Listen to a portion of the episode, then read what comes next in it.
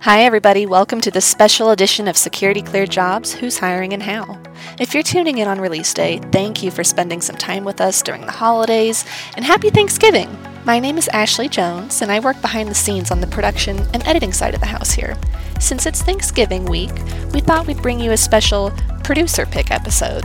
So I'm going to share one of my favorite episodes, which actually goes all the way back to our second official episode when we were joined by Mike Barnum of Raytheon Technologies. So sit back, relax, and enjoy learning a little bit more about Raytheon Technologies and some of Mike's best interview and salary negotiation advice, too. Enjoy! So, I'm Kathleen Smith with ClearedJobs.net, and my co host Rachel, a recruiting professional with tons of cleared and commercial recruiting experience. Rachel, you want to say hi for our audience? Well, hello. That's why I love her. She's got a great voice. So today we have Michael Barnum from Raytheon Technologies. Michael, thanks so much for joining us today.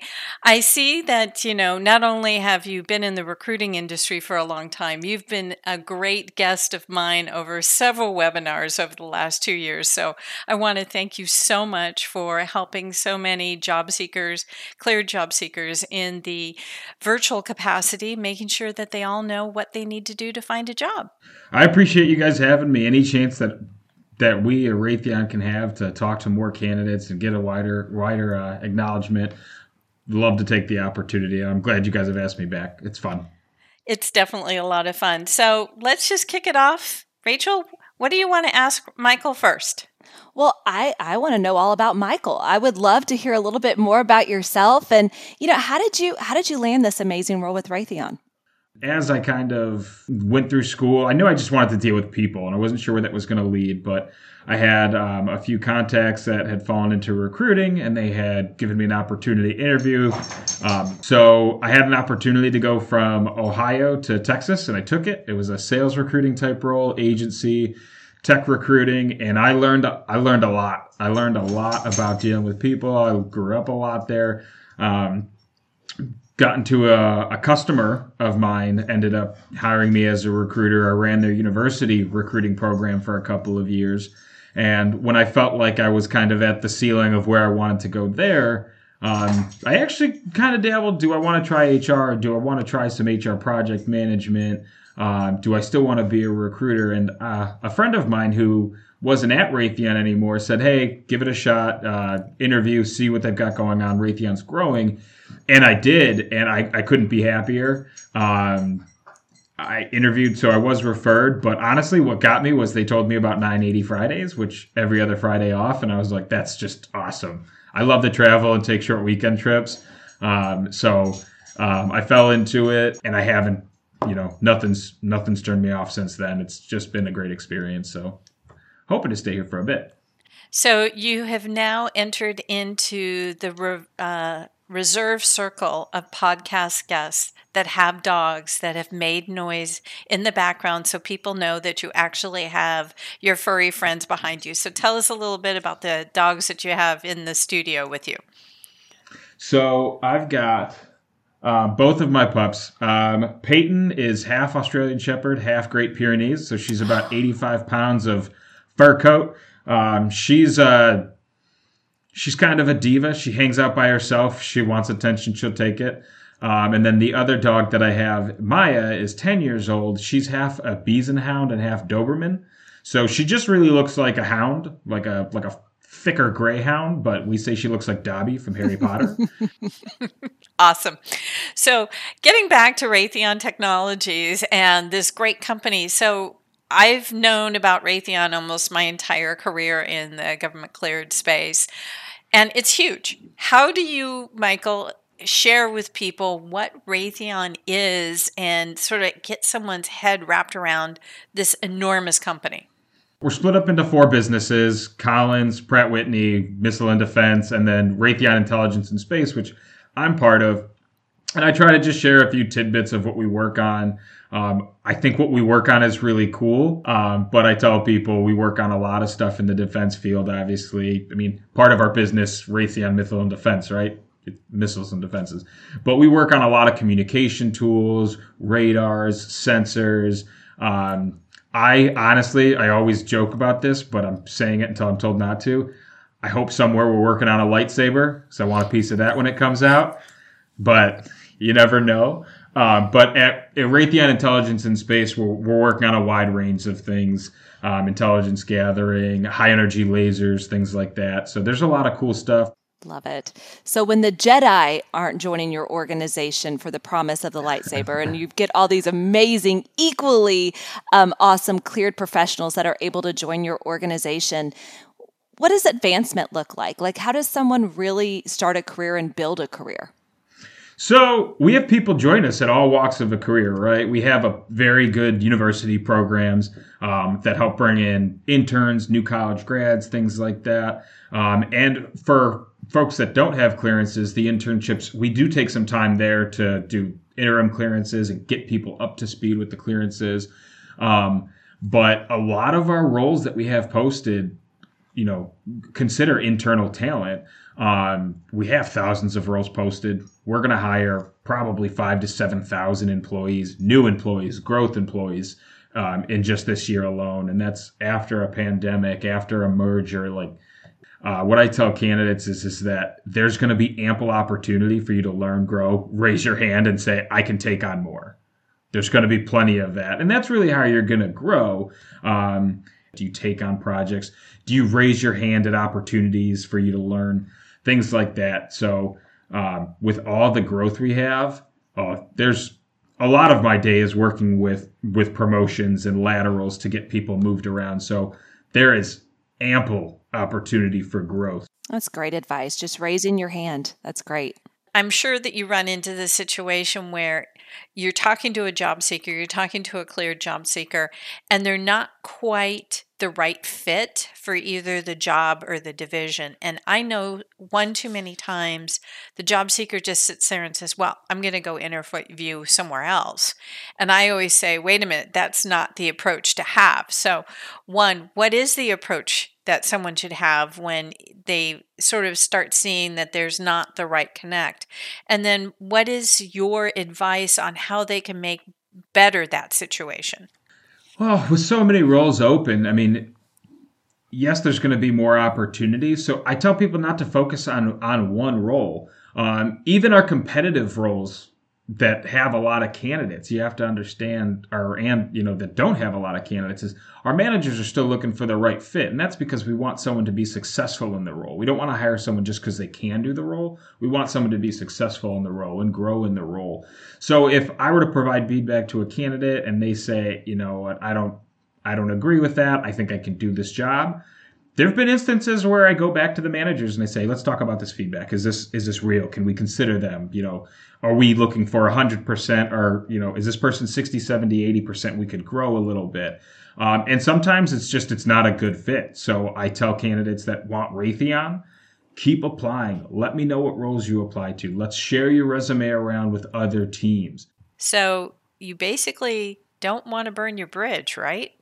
Yeah, you want to be a good experience at, at any point of the interview process. I mean, from the second you apply to say this the day you start, and obviously beyond that. I mean, it's it's all part of the interview process. It's a, it, just like it's all part of the candidate experience. It's all part of the interview process. If you're late to an interview, or if you don't, if you apply to a job and we can't get a hold of you for four weeks, things like that. Same thing as if you know you apply and you don't hear from us for four weeks, or we don't set up an interview after we say we would, things like that. It works both ways, especially in this market where it's a definitely a talent market.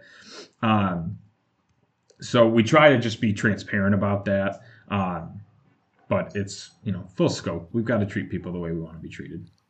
Awesome. Well, you are giving out so much great advice. So I know something that I think we all love to talk about. It's the S word, salaries, right? You knew that's where we were going, right? With that one. Oh. So when we think about this, and I'm going to flip the script because any good recruiter should be able to answer a tell me about a time type of question.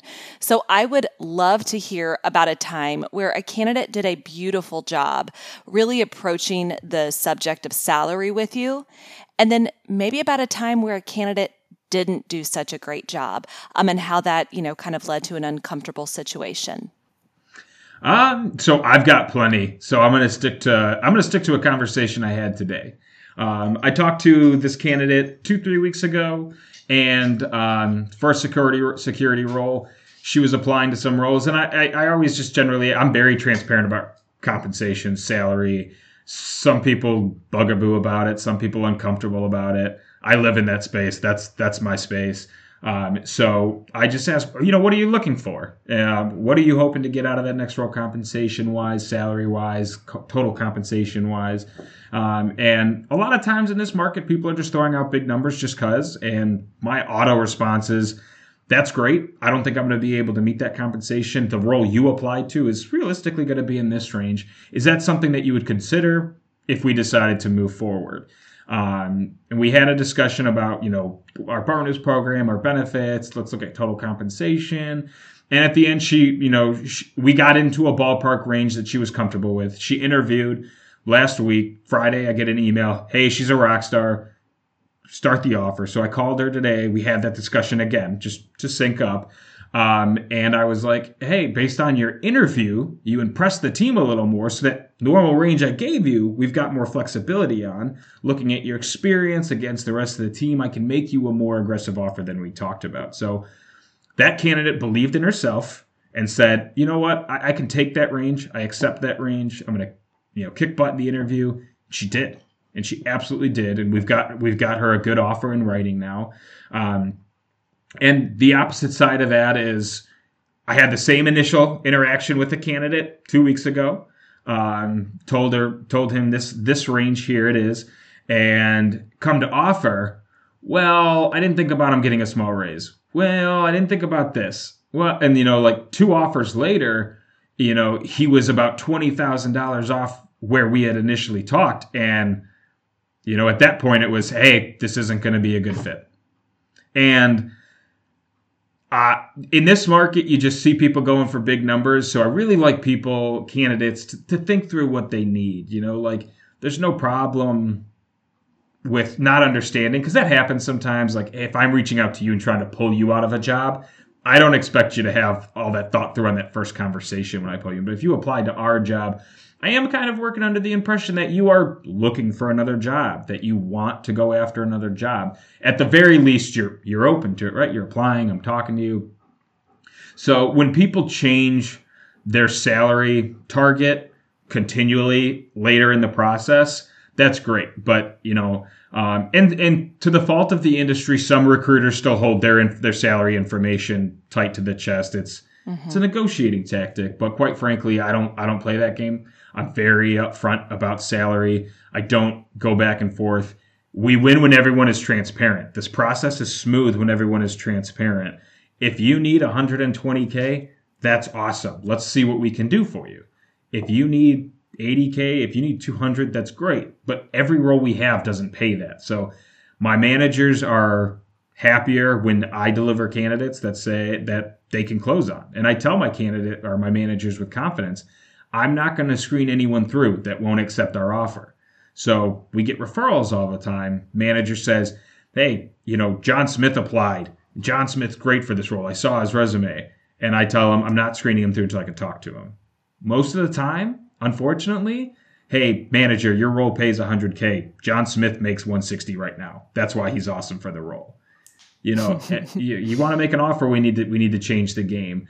Um, but when I tell a manager, hey, I'm going to screen this person through, you can afford them. I've had managers call back like, are you sure we can afford them? Wouldn't have screened them through if we couldn't. so uh, being transparent about compensation is is so huge, and it can be so awkward for some people. It's maybe not not I'm too comfortable in this space. It's it's my job every day. If I'm not talking to managers about their teams, I'm talking to candidates and what I can do.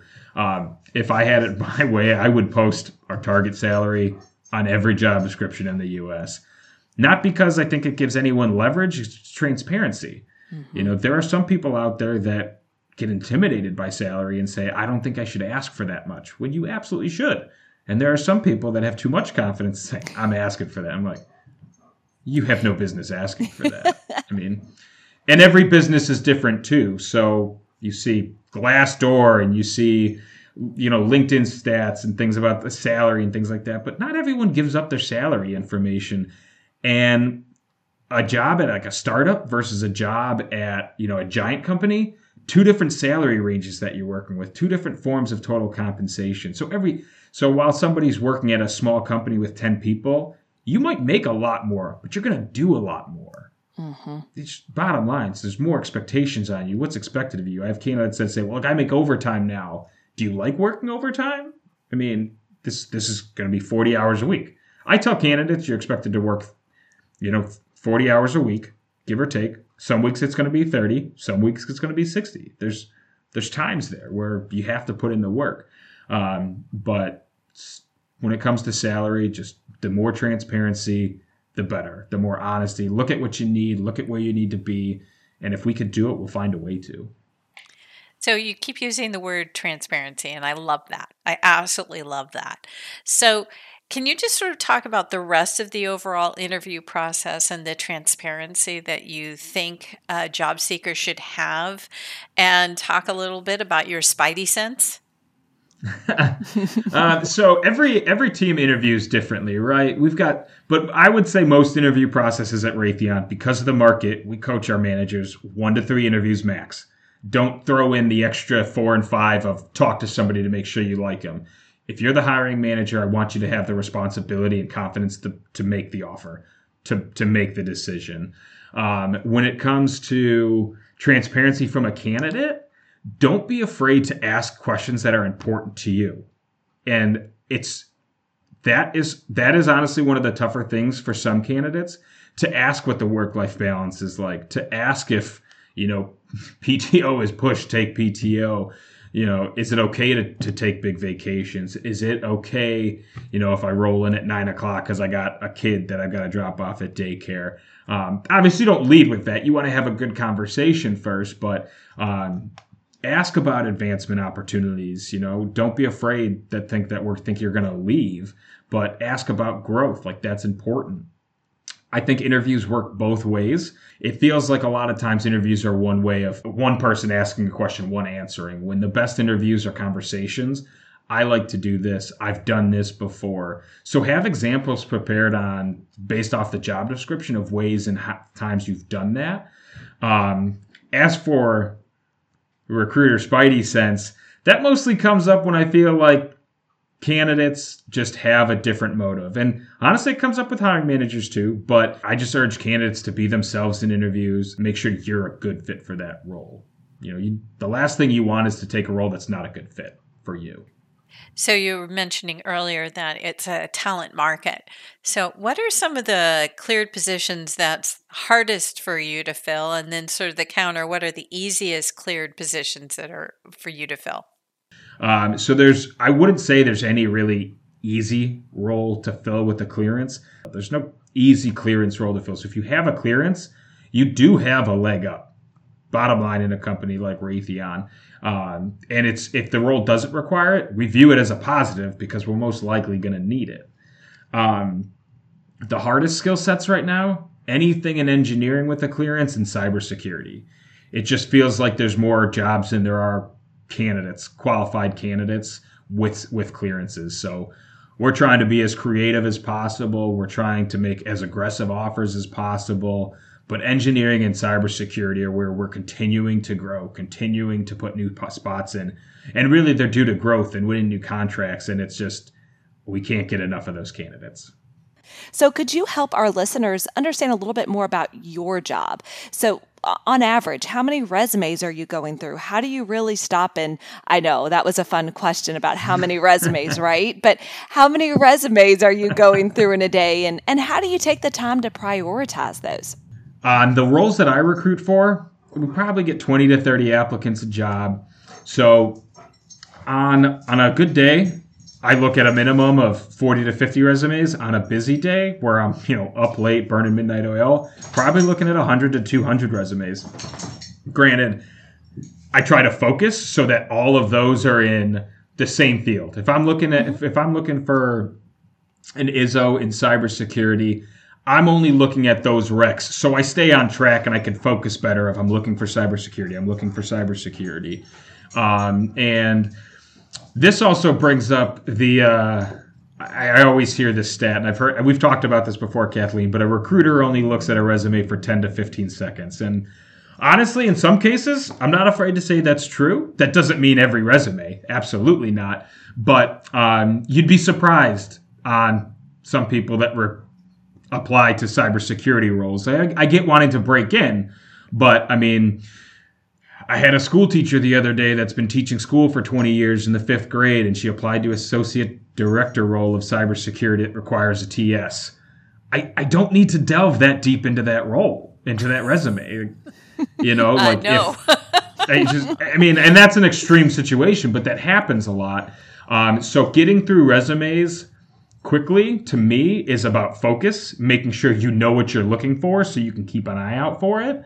Um, if you have a clearance, big one to anyone listening, list it on your resume. Control F is a very powerful tool when I've got a couple hundred resumes to go through. And I still try to reach out to the candidates that don't list a clearance on their resume. But when my rec requires it, I've got to go to the shallow pool first to make sure I'm getting those. And if there are other candidates out there that don't list it, I still reach out to them. But it's a very, very clear, decisive question. Do you have an active clearance?